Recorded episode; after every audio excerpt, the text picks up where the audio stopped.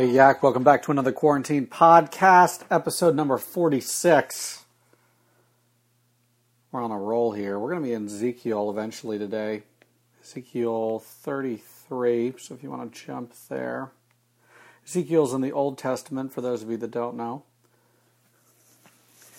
There's something called a table of contents at the beginning of your Bible, if you've not been there. He's a prophet. So why are we in Ezekiel? Well, we'll see a little bit later on. I'm going to set up the section in Ezekiel. Today, as we continue the Love of God series, we're going to begin to talk about what is termed as the threefold love of God. Um, in English language, um, you've heard me speak about this before.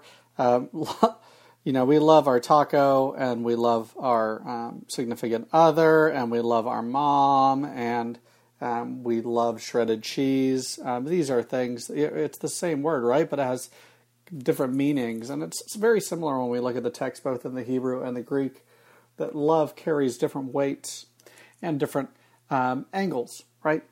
And so when we look at love, um, it's referred to as the threefold love of God in theology. Um, so let me break that down for you. The first is his love of benevolence, which is what we're going to cover today. Kind of goodwill, Okay? The second is his love of beneficence. Okay, we'll get that, so you benefit from it, right?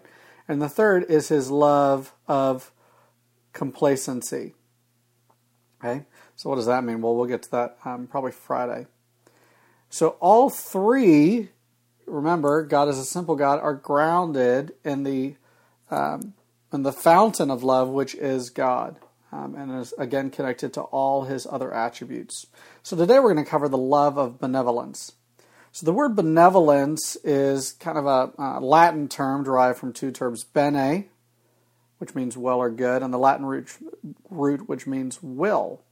Together the prefix and the root mean goodwill. Um, many of you are already brainstorming in your in your mind, where do I get this term in Scripture? I think that most commonplace that you've heard it at least once a year your whole entire life is at Christmas time. The angels appearing to the shepherds and singing glory to God in the highest and peace on earth and that's right, goodwill towards men. Um, it's an announcement, right, of peace on earth and that God is bringing goodwill. And there's a link to this also in John 3:16, right? Christ came into the world not only by the will of his Father, but by the goodwill of his Father. So the link between benevolence of God and his love is seen in John 3:16 and 17. I'll read that for you. I have you in Ezekiel, I know. For God so loved the world that he gave his only begotten son, you can say it with me, that whoever believes in him should not perish but have everlasting life. For God did not send his son into the world to condemn the world, but that the world through him might be saved. So God's sending of Christ into the world was an expression of his love and of the goodness of his will. He desired that people would become saved. So R.C. brings up a really interesting kind of analogy here as he talks about a benevolent dictator, right? In the political realm, that kind of sounds like an oxymoron, benevolent dictator. But it's not an oxymoron. It is possible, we talk about something philosophically, for a ruler who has absolute power to rule his domain with goodness and justice. He may be a person of goodwill with a genuine concern for the well being of his subjects. So a benevolent dictator isn't an oxymoron. It is a logical possibility. Unfortunately, humans kind of ruin it, right? And in this sense, God is a benevolent dictator. He has goodwill towards his creation. Now, will, man, that's a fun word. So the term will in Scripture is just as nuanced as love. So, what do we talk about when we talk about the will of God? So, there's a couple different instances of what will means. The first instance the Bible speaks of is just his sovereign decree, right? His will by sovereign decree. And that is whatever comes to pass, he commands.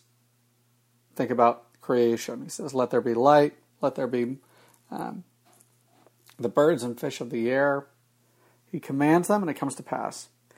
But the Bible also speaks of his preceptive will, and that is the sense that um, God refers to his law or his commands and his divine precepts. So sometimes this is referred to as the permissive will of God, God in the sense that this is God puts forth his will, but he allows or lets the sinner sin. And permissive is dangerous because it seems that God gives his blessing or somehow to sin. It doesn't. On the contrary, God permits our sin. It means that he lets us exercise our bad will and our bad actions. Uh, the preceptive will expresses that God commands us to do. So that's his will. I will that you would do this, to follow my law. It does not, however, compel our obedience. In this sense, we say that the preceptive will differs from the um, will of um, decree. And the last kind of way we talk about the will of God is that the will of God speaks of the dispositional will of God. And this refers to the divine attitude towards his creatures. God is not ill disposed towards people. Rather, he is fundamentally well disposed to us. He desires our goodwill. And in this sense, his good disposition is a manifestation of his benevolent love. That's what R.C. says. Well, okay, well, if that's the case, we got to jump back to election, right? We just talked about it. Because Arminians use this to argue that God is constrained by his benevolent love and saves as many people as he possibly can. And it, the te- some of the text seems to say that. I'm going to read to you 2 Peter. But, beloved, do not forget this one thing that with the Lord, one day is a thousand years, and a thousand years is one day. The Lord is not la- slack concerning his promise, as some count slackless, but is long suffering towards us, not willing that any should perish, but that all should come to repentance.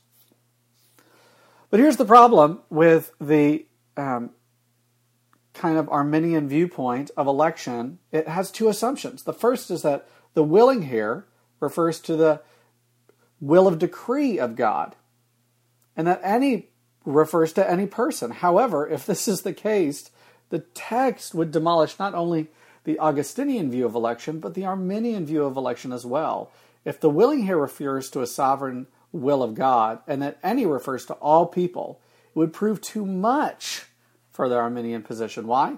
If this text means that God is not sovereignly or decretively willing that any person should perish, then no person would or could ever perish. The text would prove universalism, which, of course, neither Augustine or Arminius embraced. So, one way to avoid this difficulty is understanding the willing of this text as referring not to the will of decree of God, but the will of disposition.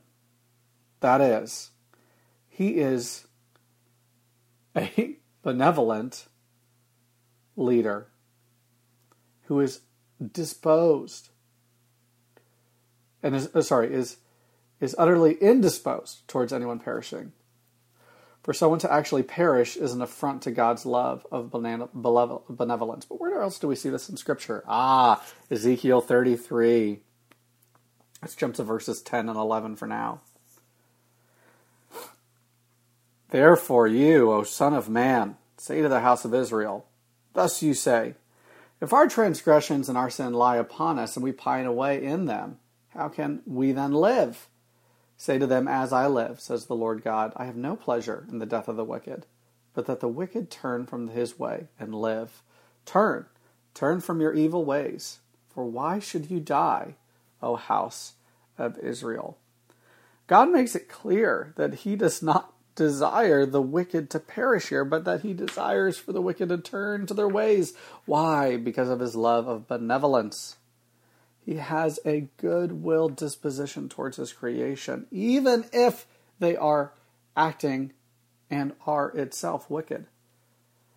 However, it is clear that we remember that God takes no pleasure in the death of the wicked, but he still condemns the wicked to death. Jump a little bit before it. We're going to read 33 7 through 9. So, you, Son of Man, I have made you a watchman for the house of Israel. Therefore, you shall hear a word from my mouth and warn them for me. When I say to the wicked, O wicked man, you shall surely die, and you do not speak to warn the wicked from his way, that wicked man shall die in his iniquity, but his blood I will require at your hand. Nevertheless, if you warn the wicked to turn from his way, and he does not turn from his way, he shall die in his iniquity, but you have delivered your soul. The best analogy to kind of understand this is a good judge. A good judge takes no personal delight in sentencing his prisoners, but he nevertheless issues such sentences and establishes justice. What does this have to do with you? Do you hold do you hold goodwill towards your neighbor? Are you disposed to see your neighbor as someone who is worth loving, even when they act wickedly? Does your heart wish that the wicked would turn from their ways? Or does your heart condemn the wicked and think, ah, they don't even know what they have coming? And you rejoice in their suffering. You know, if we are imago Dei, therefore image bearers, then the way we love one another should reflect the way God loves. So, do you reflect the way God loves as you interact with the stranger, with the neighbor, with someone that you have enmity with, or there's you would treat as an enmity? There is some sort of conflict. That would be my challenge for you today. Pray that you would reflect the benevolent love of God to a world that needs to be reminded that their value is not in what they do or how they work or how they think, but their value is rooted in their relationship with their Creator. Love well. Peace.